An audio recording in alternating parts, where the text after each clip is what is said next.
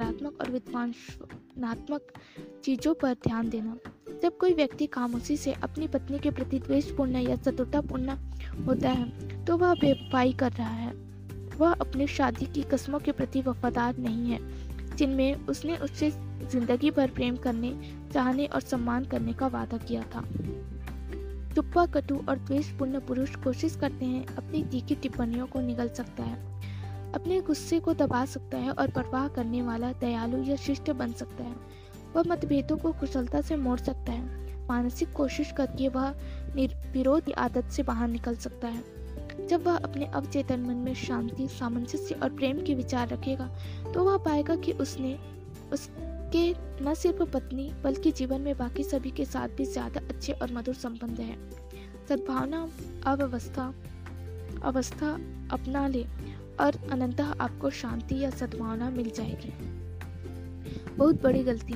पड़ोसियों और रिश्तेदारों से अपने वैवाहिक समस्याओं या मुश्किलों के बारे में बात करना एक बहुत बड़ी गलती है। मान ले, एक पत्नी अपनी पड़ोसन से कहती है, जॉन अपनी माँ के साथ बहुत बुरा सुलूक करती है। बहुत ज़्यादा पीता है और हमेशा अपमान करता है अब शब्द भी कहता है। यहाँ पत्नी अपने पति को सबकी निगाह में गिरा रही है और अपमानित कर रही है। यही नहीं, अपने पति की कमियाँ गिनाते समय दरअसल वह अपने भीतर इन अवस्थाओं को पनपने का मौका दे रही है। ये सारी बातें कौन सोच रहा है? महसूस कर रहा है। वह खुद। और जैसा आप सोचते हैं तथा महसूस करते हैं, वैसा ही आपके आप होते हैं। रिश्तेदार आमतौर पर आपको गलत सलाह देते हैं। यह आमतौर पर पक्षतापूर्ण और पूर्वाग्रह से ग्रस्त होती है, क्योंकि यह निष्पक्षता से नहीं दी जाती है। आपको मिलने वाली सलाह अगर स्वर्णिम नियम की अवहेलना करती है तो ब्रह्मांड का नियम है तो वह न तो अच्छी है, न ही दमदार है।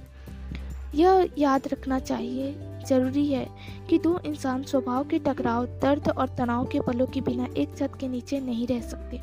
अपने वैवाहिक दुखद पहलू का प्रदर्शन अपने मित्रों के सामने ना करें। अपनी लड़ाइयाँ अपने तक ही सीमित रखें। अपने जीवन साथी की आलोचना या निंदा से बचें। अपने जीवन साथी को बदल कर नया बनाने की कोशिश ना करें। पति पत्नियों को यह कोशिश नहीं करनी चाहिए कि उनके जीवन साथी हो उनकी तरह बन जाए। उन्हें बदलने की कोशिश उनका अपमान करना है और यह बताना है वे खुद को महत्वपूर्ण नहीं है। ये कोशिशें हमेशा मूर्खतापूर्ण होती है और कई बार तो वैवाहिक जीवन को तबाह भी कर देती है। किसी को बदलने की कोशिश उसके गर्व और आत्मसम्मान को नष्ट कर देती है। यह विरोध द्वेष की भावना जगाती है और वैवाहिक संबंध के लिए घातक साबित हो सकती है। ज़ाहिर है, आपकी मानसिक तालमेल की ज़रूरत होती है। हम में से कोई भी आदर्श नहीं है और यह जीवन साथियों के बारे में भी सच है। लेकिन अगर आप अपने दिमाग के भीतर अच्छी तरह देखें और अपने चरित्र तथा व्यवहार का अध्ययन करें तो आपको इतनी कमियाँ मिल जाएँगी। कि उन्हें दूर करने में आप ज़िंदगी भर व्यस्त रह सकते हैं।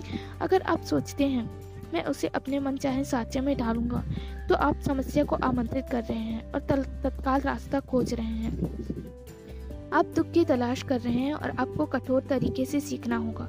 अगर बदलना है तो खुद को बदले।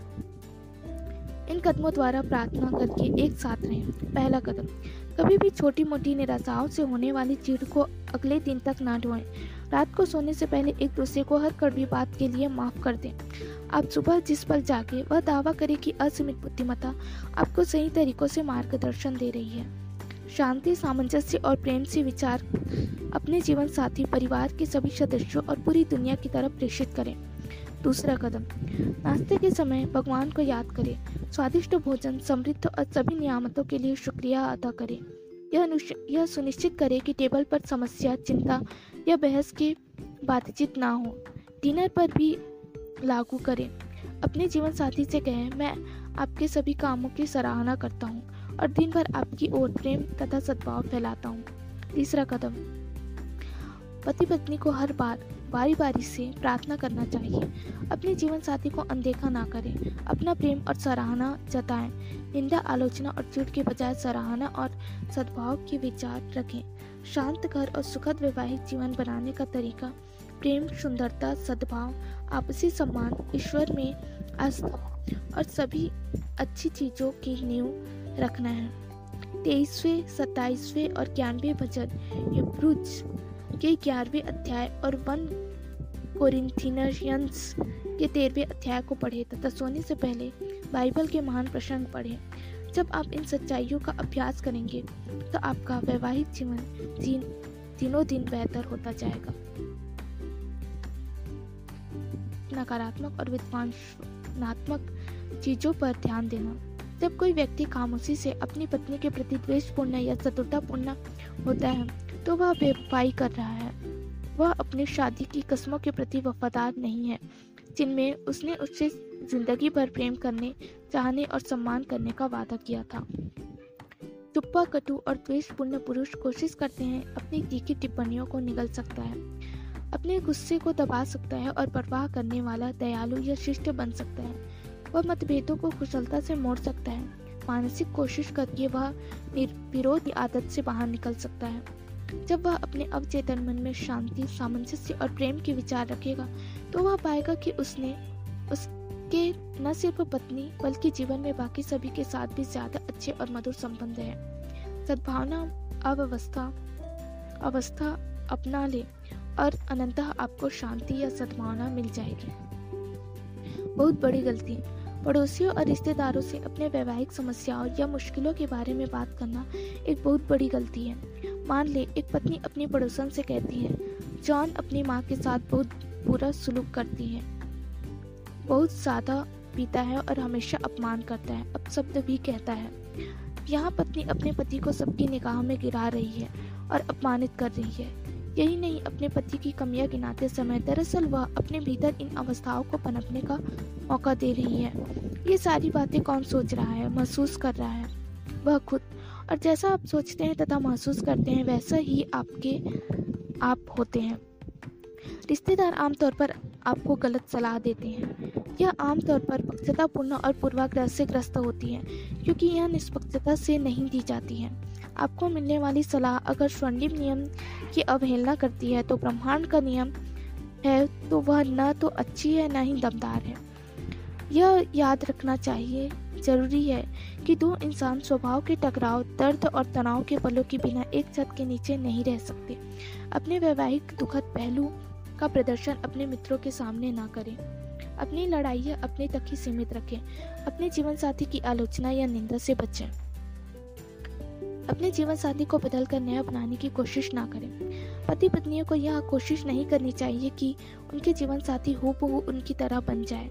उन्हें बदलने की कोशिश उनका अपमान करना है और यह बताना है वे खुद को महत्वपूर्ण नहीं है। ये कोशिशें हमेशा मूर्खतापूर्ण होती है और कई बार तो वैवाहिक जीवन को तबाह भी कर देती है।